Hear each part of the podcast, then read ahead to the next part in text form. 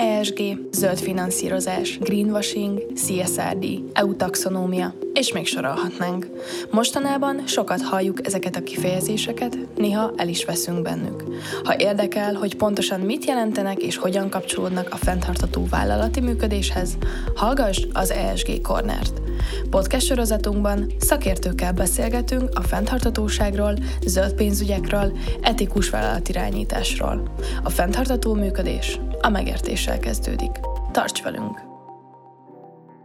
Kedves hallgatók, köszöntjük Önöket, én Reisinger Zsófia vagyok, és itt van velem beszélgető társam, Weiss Ákos, a BDO Magyarország ESG tanácsadó Kft. ügyvezető partnere, valamint mai meghívott vendégünk, Vég Rihárd, a Budapesti Értéktősde vezérigazgatója, a Magyar Közgazdasági Társaság fenntartatósági szakosztályának elnöke. Vég Richard 2015. decembere óta tagja a Bét igazgatóságának, ezt követően 2016. januárjától tölti be a vezérigazgatói szerepkört. Irányítása alatt született meg a tőzsde 5 éves 2020-ig szóló stratégiája, amely a magyar tőkepiac fejlesztését, a kínálat és keresleti oldal élénkítését és a pénzügyi kultúra fejlesztését helyezte a középpontba. 2017 májusa óta a Magyar Közgazdasági Társaság felelős vállalatirányítási szakosztálynak elnöke volt. Ennek a szakosztálynak az elnevezési fenntartósági szakosztálya változott 2020-ban. Köszönjük, hogy elfogadtad a meghívásunkat. Köszönöm szépen, én is szervusztok.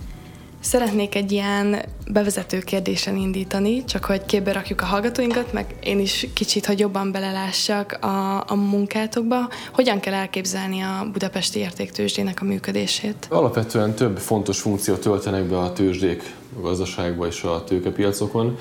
Az egyik az a kereslet és a kínálat koncentrálása a bevezetett értékpapírok tekintetében, tehát egyfajta likviditást biztosítunk az értékpapíroknak, tehát azok az értékpapírok, amelyek be vannak vezetve, azok utána úgynevezett másodpiaci kereskedésben forognak a tőzsdén, és lehetőség van arra, hogy bármely részvény, kötvény vagy bármely más bevezetett termékben egy ilyen értékpapír birtokosa számíthat arra, hogy itt lesz megfelelő likviditás és el tudja adni az értékpapírját. Tehát tulajdonképpen ez egyfajta likvid eszközé teszi azokat az értékpapírokat, amelyek be vannak vezetve a tőzsdére. A másik nagyon fontos funkciója a tőzsdéknek, hogy forrás bevonási lehetőséget biztosít a vállalatok számára. A már említett részvény vagy kötvény kibocsátásával ugye tudnak friss forráshoz jutni ezek a vállalatok, amelyeket aztán ugye maga a kibocsátás az úgynevezett elsődleges piacon történik, ekkor érkezik tulajdonképpen meg a befektetőktől az a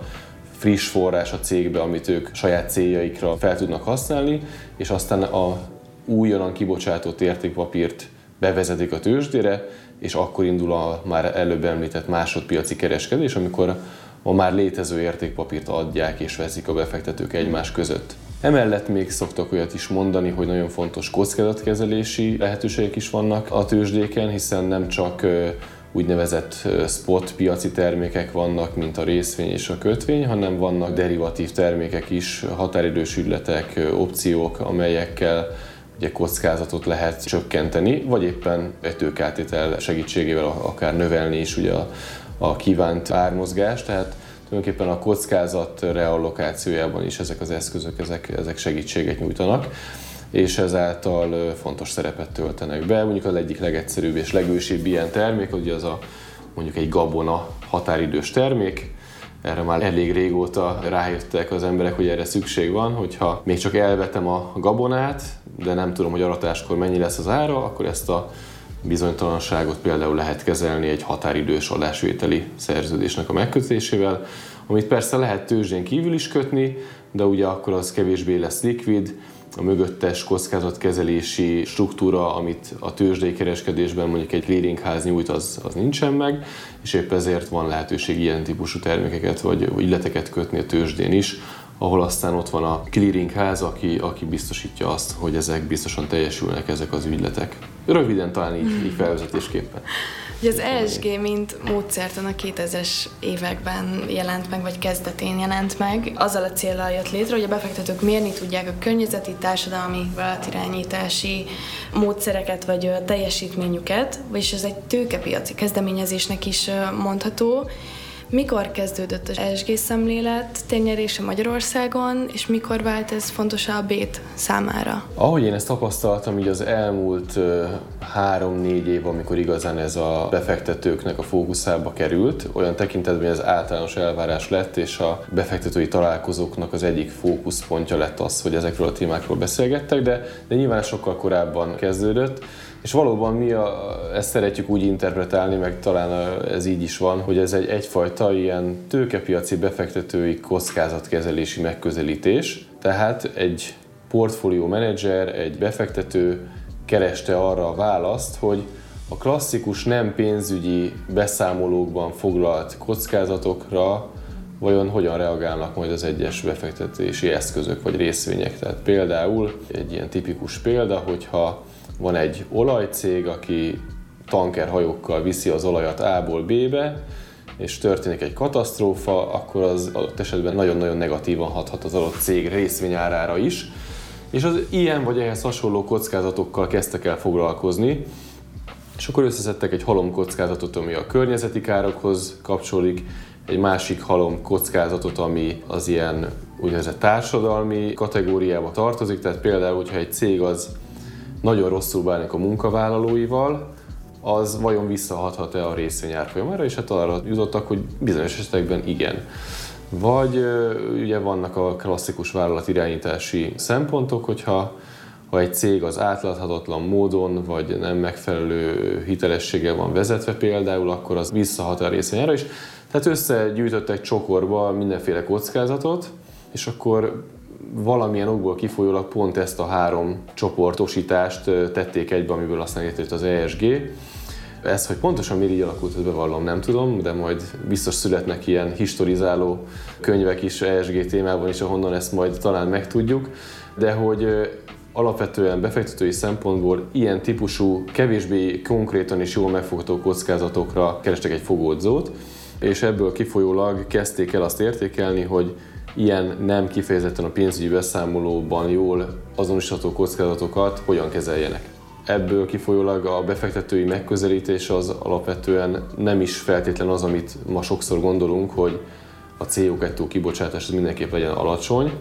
mert a befektetőnek nem ez volt a cél, a befektetőnek az volt a cél, hogy a, a potenciális kockázatokról legyen egy képe, és azokat lehetőség szerint próbálja meg beértékelni, és azt szerint alakítsa ki a, a befektetési döntését az adott részvényel kapcsolatban. Maga ez a megközelítés szerintem a viszonylag régi, volt ugye nemrég egy, egy konferencia ebben a témában itt a Magyar Nemzeti Bank épületében, itt ahol éppen beszélgetünk a Krisztina 55-ben, és ott az egyik külföldi alodóval volt szerencsém beszélgetni, és ő hát kb. 30 éve van ebben az iparágban, tehát azért vannak ilyen nagyon-nagyon régi motorosok, akik, akik tulajdonképpen az egész karrierjükben ezzel foglalkoztak, de valóban a, szerintem az elmúlt 5 év körülbelül az, amikor ez egy nagyon-nagyon sláger témává vált, és hát nem öncélúan természetesen, hanem azért, mert mondjuk elsősorban a környezeti problémák azok annyira kézzelfoghatóvá váltak, és a mindennapjaink részévé váltak, hogy talán ennek köszönhetően az egész ESG megközelítés az, az előtérbe került. Milyen előnyei vannak egyébként egy kibocsátó számára abból, hogy ESG céloknak megfelelően működik, és milyen um, hátrányok származhatnak abból? Ez egy dolog, hogy az elmúlt öt évben vált esláge témává, de hogy előtte ez akkor egyáltalán nem jelentett hátrányt a vállalatoknak, vagy kibocsátóknak? Ha azt a logikát követjük, hogy a, a befektető miért foglalkozott ezzel, a saját jól felfogott érdeke miatt foglalkozott ezzel, azért, hogy ne fusson bele olyan előre nem várt kockázatokkal, amit egyébként, ha végig gondolta volna ez szerint a módszertan szerint a kockázatok, akkor lehet, hogy el tudott volna kerülni negatív eredményeket. Ugyanígy, hogyha a társaság vezetése, menedzsmentje szempontjából nézem, akkor nekik is az a céljuk, hogy a társaság az minél sikeresebb legyen,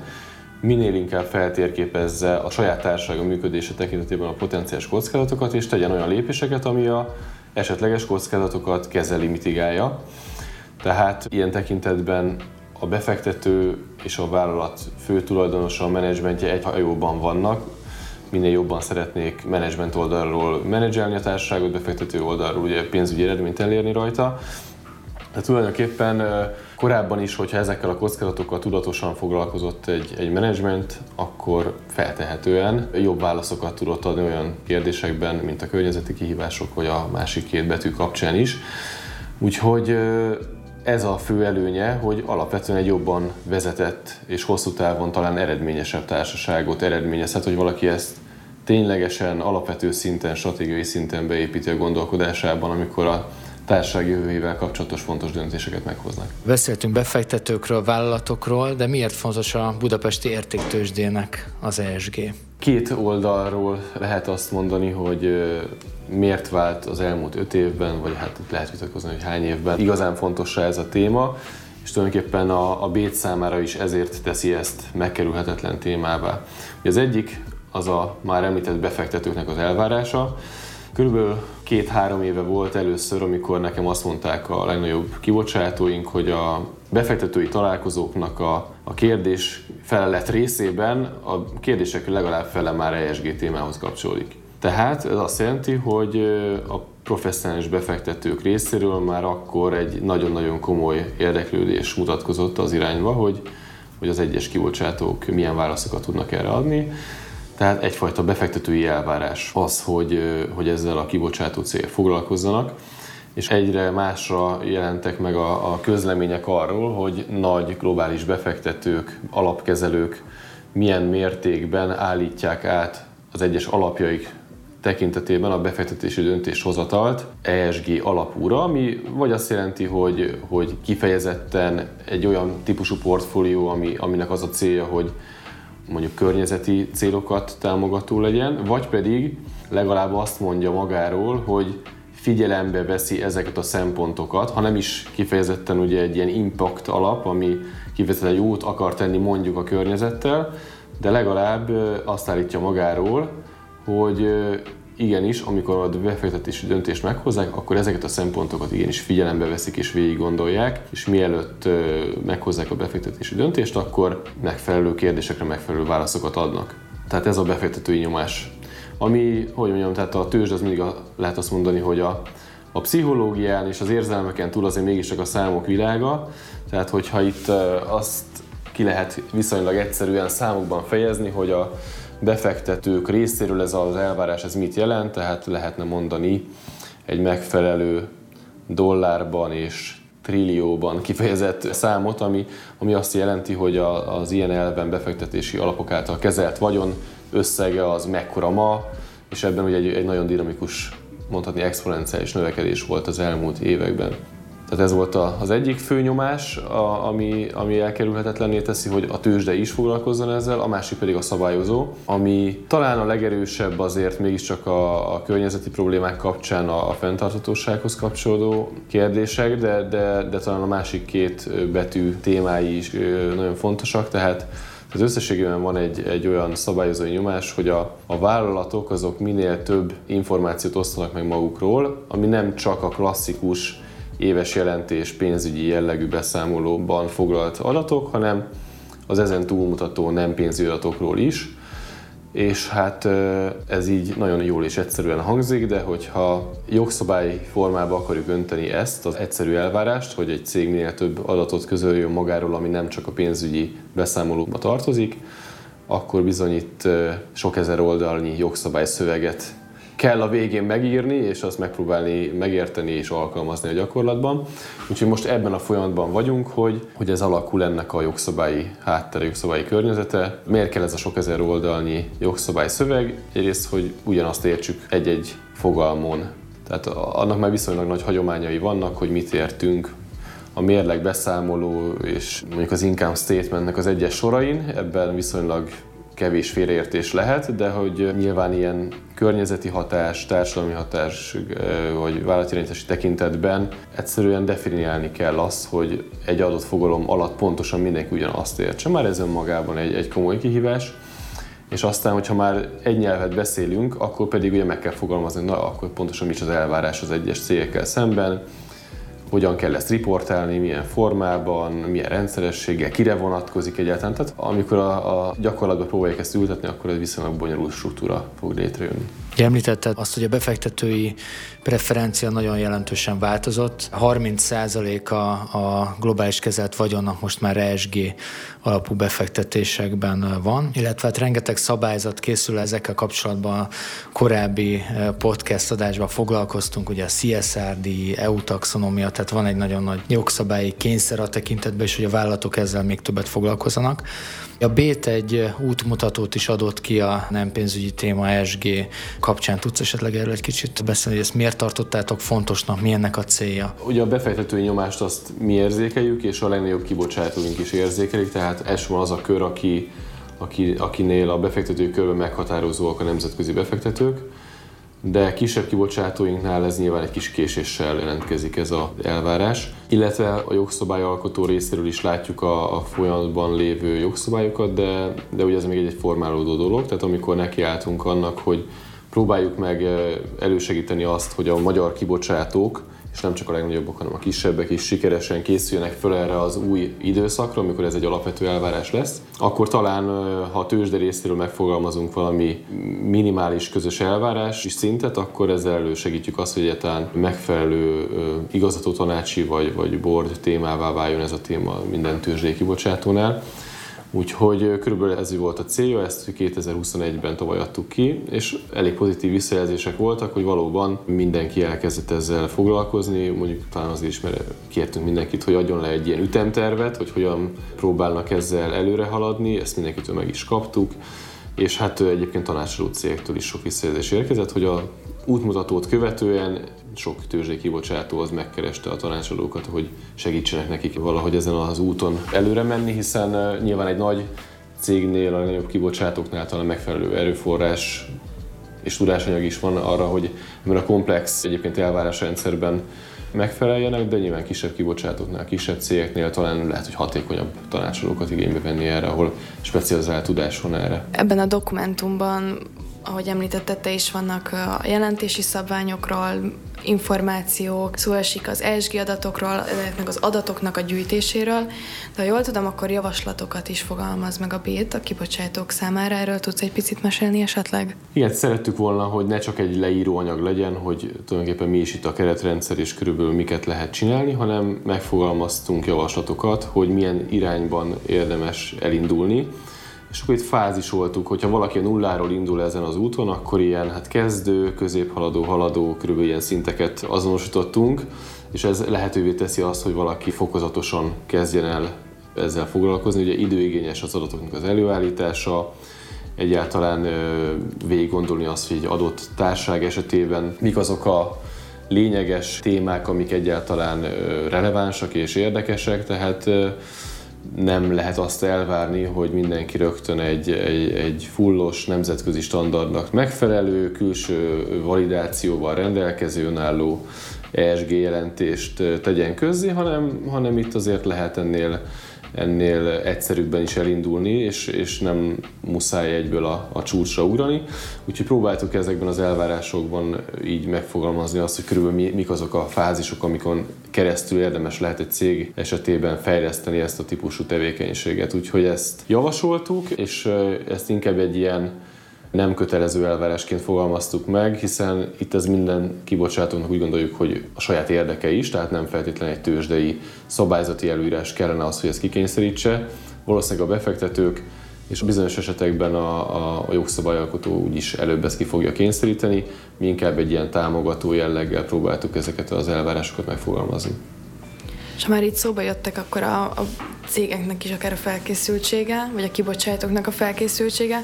hogy állnak a magyar tőzsdei vállalatok ESG felkészültségben? Ez változott az elmúlt két-három évben, mióta azért az ESG-nek a térnyerése egyre nagyobb lett, valamint nemzetközi szinten mi hogyan állunk? Ahogy mondtam, ez, ez azért nagyon méretfüggő, tehát akinek sok nemzetközi befektetője van, és egy nagyobb vállalat, ahol megfelelő erőforrást tudnak erre alokálni, ott azt gondolom, hogy nagyon jó szinten állunk nemzetközi összehasonlításban is egyébként folyamatosan látni a, a fejlesztést az ő esetükben is az elmúlt években. Úgyhogy ott azt gondolom, hogy, hogy abszolút egy nemzetközileg jó, jó, jó pozíció, és a kisebb kibocsátóknál is nagyon komoly előrehaladás van, tehát én szerintem itt a régióban egy abszolút vállalható, sőt, talán lehet azt mondani, mint a szerű úton, úton vagyunk, de hát természetesen ezzel előre kell haladni, hiszen egyre inkább erősödik az a trend, hogy a befektetők sem fogják meggondolni magukat, ez továbbra is fontos lesz, nekik egyre fontosabb lesz, és hát a, a törvényi elvárások is ebbe az irányba mutatnak továbbra is. A portfóliónak a fenntartatósági rendezvényén említetted, hogy egy ESG KKV kompetencia központon dolgoztak. Tudsz erről egy kicsit beszélni, hogy ennek mi a célja, hova szeretnétek eljutni 3-4-5 év múlva? Alapvetően van egy olyan dilemma, hogy egy bizonyos speciális tudást igénylő kérdésben, ami viszont egy nagyon erős trendre ül föl, van-e megfelelő tudás és ökoszisztéma, ami támogatja ezt a témát egy adott országon belül. Tehát azt láttuk, hogy Magyarországon még nem vagyunk nagy hatalom itt ESG tudásban. És ez különösen igaz, hogyha itt a, a kisebb vállalatok igényeiről beszélünk, és egyáltalán hogy merül föl, hogy a, a magyar KKV-k számára ez egy fontos téma lesz, hiszen nem feltétlenül mindegyikük majd tőzsdére, ahol mondjuk a külső befektetői elvárás ezt kikényszeríteni, meg valószínűleg a, a törvényi elvárások nagy része is inkább a tőzsdén lévő KKV-kra fog majd előírásokat tartalmazni. De vannak ugyanakkor olyan tőzsdén kívüli cégeket is potenciálisan érintő változások, amiről nem árt, hogyha értesülnek a magyar KKV-k is. Itt konkrétan az ilyen beszállítói due diligence szabályozásra gondolok, ami már jelenleg is például Németországban van elfogadott jogszabály erre, és ha jól tudom, akkor 23-tól ezt alkalmazni is fogják. Először csak a legnagyobb vállalatokra, a legnagyobb német vállalatokra lesz ez érvényes,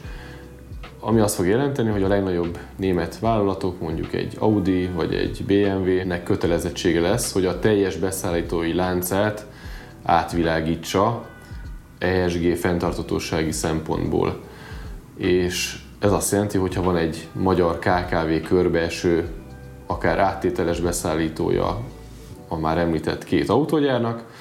vagy bármely más német nagyvállalatnak, akkor, akkor bizony ki kell tölteni mondjuk egy kérdőívet, adatot kell magáról szolgáltatni, és adott esetben ez, ez, ez piaci hátrányhoz vezethetne, hogyha valaki erre egy magyar KKV-re nem tud felkészülni. Úgyhogy azt gondoljuk, hogy ez nem csak a tőzsdei KKV-kat fogja érinteni, hanem magyar aktív vállalatoknak egy, egy nagyon jelentős részét így a beszállító láncokból kifolyólag. És azt gondoltuk, hogy talán itt még van egy olyan szolgáltatás vagy tudás, amiben van egy űr, amit be lehetne tölteni azáltal, hogy foglalkozunk ezzel a kérdéssel. Itt a Bét azt gondoljuk egy ilyen jó központi szereplő, vagy egy katalizátor szereplő lehet, aki itt a, a ökoszisztéma többi szereplőjével együtt fogja tudni támogatni a, a magyar KKV-kat. Többször említetted az ökoszisztéma szót, és ha jól tudom, akkor szeptemberben rendezték meg ugye a 60. közgazdász gyűlést, ahol azt mondtad, hogy a BÉT feladata és célja, hogy fejlesz a tőkepiaci ökoszisztémát. Ez alatt pontosan mit értesz? Hát, hogyha egy magyar középvállalat így hezitál, hogy merre, milyen irányba vigye a, a jövőjét, és mondjuk tegyük fel egy olyan vállalatról van szó, akinek ambiciózus céljai vannak, növekedni szeretne, akkor egy tőzsdei bevezetés, külső tőkebevonás és adott esetben egy ilyen extenzív növekedési stratégia az, az egy nagyon jó út lehet. Ahhoz, hogy ezt egy kisebb vállalat meg tudja valósítani, ehhez megfelelő segítségre van neki szüksége. Ehhez pedig egy olyan aktív piac kell, ahol egy ilyen kisebb vállalat is meg fogja tudni találni azokat a tanácsadókat, akik segítik őt a felkészülésben, egyáltalán lecsekkolják azt, hogy az ő felkészültsége tényleg megfelelő ahhoz, hogy ilyen terveket szövegessen, ha nem, akkor milyen úton kell még tovább mennie, legyen egy megfelelő tudástranszferre mód, és meg kell találni a befektetőket is. Ehhez azt gondolom, hogy még tíz évvel ezelőtt azért voltak problémák és ezért a mi stratégiánk az arra irányult, hogy próbáljuk meg támogatni azokat a magyar középvállalatokat, akik ambiciózusak, vannak nagy terveik, szeretnének nőni, nagyobbá válni, esetleg kilépni az országhatáron kívül, és hogy legyen meg az a támogató közeg, amiben ők a tőkepiacot tudják használni, tehát így értjük az ökoszisztémát, hogy a kezdve egy jogi tanácsadótól, egy tranzakciós tanácsadóig, a specializált befektetési alapig, meg, meg azok a bankok, broker cégek, akik megfelelő elérést tudnak akár retail befektetőkhöz, akár intézmény befektetőkhöz adni. Tehát ez egy nagyon ilyen szempontból egy, egy, egy ilyen komplexis rendszer, ami ennek minden eleme fontos, és hogyha ha vannak tranzakciók, akkor ez a kis komplex rendszer, kis ökoszisztéma az ugye elkezd szépen úgy kizöldülni, növögetni, és hát most ezt látjuk, hogy egyre több tagja ennek a, ennek a fontos ökoszisztémának megtalálja a számítását, és, és ebből kifolyólag ez egyre jobban elérhetővé válik egyre több cég számára. Az ESG befektetések, vagy már beszéltünk akkor ugye tőkebevonásról, vagy befektetések bevonásáról, és az a tendencia látszódik szerintem, hogy egyre nagyobb a térnyerése ezeknek, egyre nagyobb a figyelem, ami ezen pénzügyi termékek irányába tekint,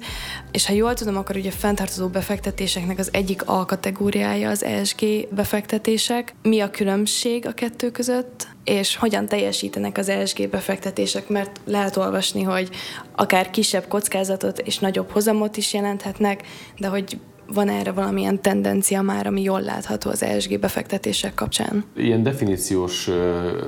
dologból lehet, hogy meg lehetne engem fogni, ezt bevallom, de talán nem is ez a legfontosabb. És én azt is azt hiszem másodlagosnak tekintem, hogy most ki tudjuk-e azt mutatni, hogy egy adott időszakon ez most egy jobb befektetés volt, vagy egy rosszabb. Ez a szép a, a statisztikában, hogy ott valamit alá tudok támasztani, de annak az ellenkezőjét is a kicsit csavarok a az időszakon, vagy a nem tudom, a mintába bővett részvényeken, szóval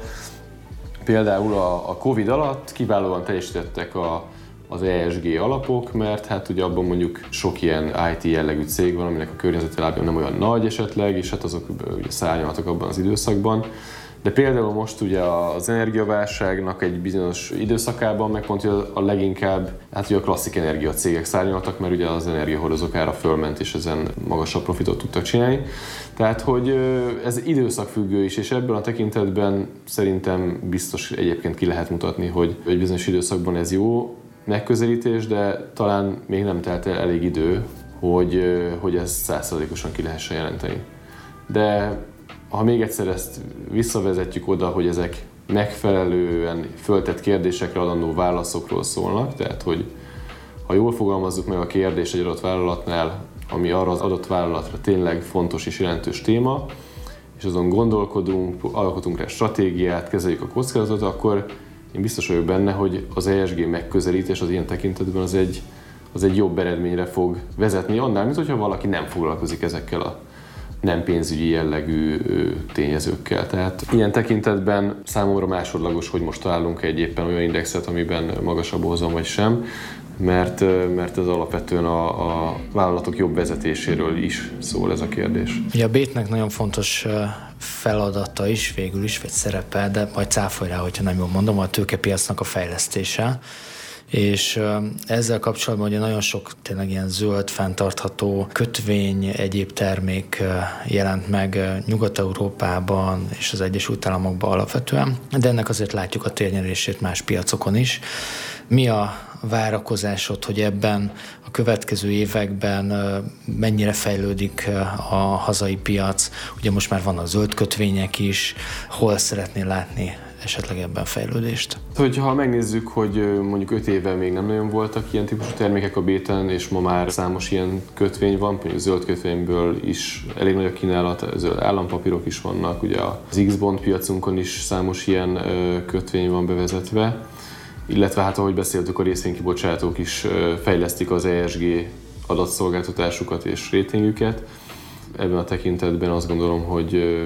jó, jó az irány, és megfelelő az üteme és a fejlődésnek. Amit még ezen túl, és egy kicsit visszakapcsolva az ESG tudásközponthoz, hogy ugye már a BÉT gondozásában a mentorprogramunkon belül is ESG képzést is lehet igénybe venni. Ezt idei évben indítottuk ezt az új lehetőséget, és már több mint 60 cég regisztrált erre a oktatási lehetőségre, illetve az oktatás mellett zöld finanszírozási keretrendszernek a finanszírozására is van mód a mentorprogramon belül. Tehát próbáljuk ezt a guide-on túl, amiről már beszéltünk, konkrétabb, akár anyagi segítséggel is azt támogatni, hogy, hogy az ilyen típusú tudása a vállalatoknak Magyarországon az, az javuljon. Hiszen, hogyha abba gondolunk bele, hogy Magyarországon szerencsére a, a lakosságnak a megtakarítási képessége az nagyon sokat javult az elmúlt évtizedben, nettó pénzügyi vagyon a lakosságnak az több mint megduplázódott ebben az időszakban, és hogyha ez alapvető elvárás lesz, hogy ESG befektetések bemenjen a megtakarítás, és nem lennének olyan típusú kibocsátók Magyarországon, akik ennek meg tudnak felelni, akkor mi történne? Az az akkumulált vagy összegyűjtött megtakarítás az szépen elhagyná az országot, és nem a magyar gazdaságot finanszírozná, hanem mondjuk az amerikait. Ez sajnos ugye jelen pillanatban is ugye azért jellemző, hiszen azért a, a befektetési alapok egy jelentős része azért nem magyar tőzsdén fektet be, hanem fejlett piacokon, és hát azért a Teslának és a, és a Metának, vagy Facebooknak a fejlődéséhez a magyar befektetők is hozzájárulnak, nem csak a magyar KKV-t és magyar tőzsdei cégekhez finanszírozzák a, a magyarországi befektetések, amivel természetesen nincs is semmi gond, nyilván az arányokra azért érdemes odafigyelni, hogy, hogy azért a hazai reálgazdaságba is menjen ezekből a nagyon fontos megtakarításokból. Az előbb említetted, hogy akkor van ilyen ESG mentorképzésetek, vagy hogy van ilyen képzésetek. Szeretnék áttérni az MKT fenntartósági szakosztálynak a munkájára. Ugye ennek is a célja az, hogy előadásokat, konferenciákat tartotok, és hogy két kérdésem lenne ezzel kapcsolatban egy, hogy milyen tevékenységeitek vannak a fenntartatósági szakosztályon belül, és mi volt a motiváció arra, hogy a felelős vállalatirányítási szakosztályt átnevezzétek 2020-ban, ha jól tudom. Igen, igen. Alapvetően ez valóban, ahogy, ahogy említette, tehát a, a közgazdasági társaságon belül részben nem csak mi foglalkozunk ezzel a témával, de azért nálunk ez, egy, ez, ez a fő fókusz. És alapvetően itt az a cél, hogy ez a téma ez minél többször hallható legyen, és a témában szakértők eszmét tudjanak cserélni, és az ő hangjuk az hallható legyen, mi ennek egy platformot biztosítunk azokon a rendezvényeken, amiket a szakosztályban megszervezünk. Egyébként ez nagyon jól működik, egy nagyon népes tagsága van ennek a szakosztálynak, és hát szerencsére ugye a, a Covid-nak az egyik eredménye az az lett, hogy nem csak személyesek most már ezek a rendezvények, hanem hibridek vagy digitálisak, tehát a YouTube-on gyakorlatilag az összes rendezvényünket vissza lehet nézni, és ezáltal ugye egyre több emberhez tud eljutni az a tudás, amit itt megosztanak azok a szakértők, és hát egy könnyebb ugye nemzetközi szakértőket is meghívni ide, tehát egy picit a, próbáljuk ezzel is színesíteni. Miért neveztük át? Hát ugye a felelős vállalatirányítási szakosztály volt korábban, ami ugye az ESG-ből a G, tehát a governance, de úgy gondoltuk, hogy aztán most már túl nagy korlát lenne, hogyha a másik két szemponttal nem foglalkozhatnánk, vagy hát jobban kifejezte igazából azt, amit, amit a rendezvényen képviselnek, hogyha mind a három betűt lefedjük, és talán egyre egy jó ilyen, hát megint a definíciós vitába talán nem menjünk bele, de a fenntarthatósági szakosztály azt gondoljuk, hogy ez jól, jól lefedi ezt a, ezt a tematikát, amivel elsősorban szeretnénk foglalkozni. A beszélgetésünk vége felé közeledve minden vendégünktől három fix kérdést kérdezünk meg, amik egy kicsit személyesebb jellegűek. Az első kérdés az az, hogy hol hallottál először az ESG-ről, és mi az a téma, ami téged személyesen érdekel a fenntarthatósági kérdéskörben? Én azt hiszem, hogy itt a kollégáimtól a tőzsdén hallottam először erről, talán milyen 17-ben léptünk be azt hiszem a Sustainable Stock Exchanges nevezetű szervezetbe, és amikor ezt mondták a kollégáim, hogy van egy ilyen szervezet, mivel foglalkozik, akkor, akkor találkoztam ezzel először, és akkor ástunk bele magunkat ebbe jobban és hát aztán ugye csatlakoztunk is ehhez a nemzetközi szervezethez. Engem személyesen azt hiszem most, hogy azért a, az, hát az E és a G talán, ami a legjobban foglalkozik. A G az ugye tőzsdén, azt gondolom, hogy ez egy teljesen megkerülhetetlen téma, tehát hogyha egy cég tőzsdére jön, akkor megfelelő vállalatirányítással kell rendelkeznie.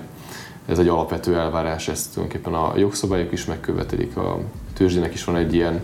szabály, egy, egy szabályzata, egy ilyen comply or explain elven minden évben a pénzügyi beszámolóval együtt minden társadalomnak el kell fogadni a felelős társadalmi beszámolóját is.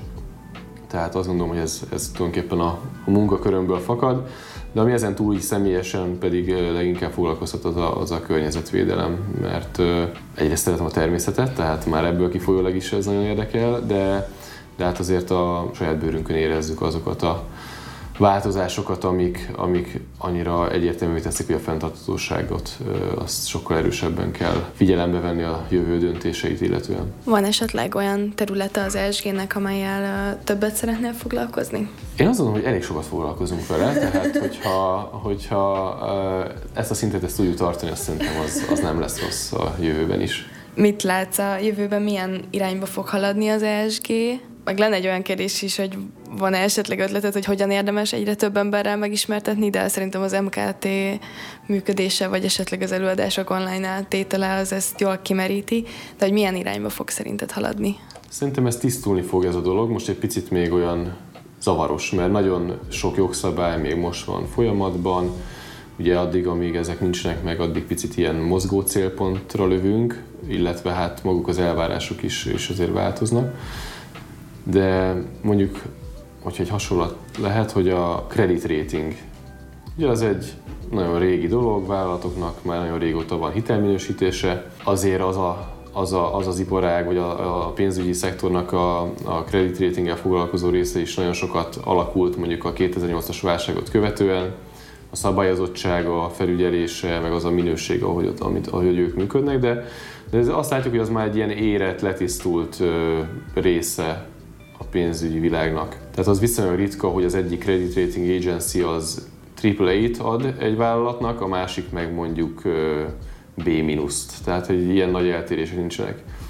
Míg egy ESG ratingben azért akár egy hasonló mértékű szórás sem elképzelhetetlen, hogy valamilyen magukból kifolyólag, vagy nem ugyanan a mélység adatokon dolgoztak, vagy az egyik egy ilyen nagyon felületes, a másik sokkal mélyebb. Tehát, hogy, hogy még nem annyira konzisztens talán mondjuk akár csak a ratingeknek a, az eredménye sem. De azt gondolom, hogy itt a, az adatminőség nyilván talán az, ami, meg a módszerek, ami, ami sokat fog szerintem még fejlődni és tisztulni a jövőben. A greenwashing is, amiről most nem beszéltünk, de, de hát nyilván a jogszabályoknak az a célja, hogy hogy ez ne csak egy ilyen kommunikációs elem legyen, aminek nincsen valós tartalma, hanem, hanem valóban az legyen kommunikálva, ami, ami tényleg komoly és valós tartalom. Tehát, hogy ez, ez nagyon sokat fog szerintem tisztulni a következő években, és sokkal megbízhatóbbá válik, ami, ami alapvető elvárás is ugye ezzel kapcsolatban, hiszen ha az emberek azt éreznék, hogy ők azt gondolják, hogy mondjuk felelős, fenntartható alapon fektetnek be, és ilyen botrányokban esetleg kiderülne sok cégről, hogy ez greenwashing nem is igaz, akkor ugye elveszhetne a bizalma az embereknek ebben az egész keretrendszerben, a célokban, és az pedig hát nagyon nem lenne kívánatos, hiszen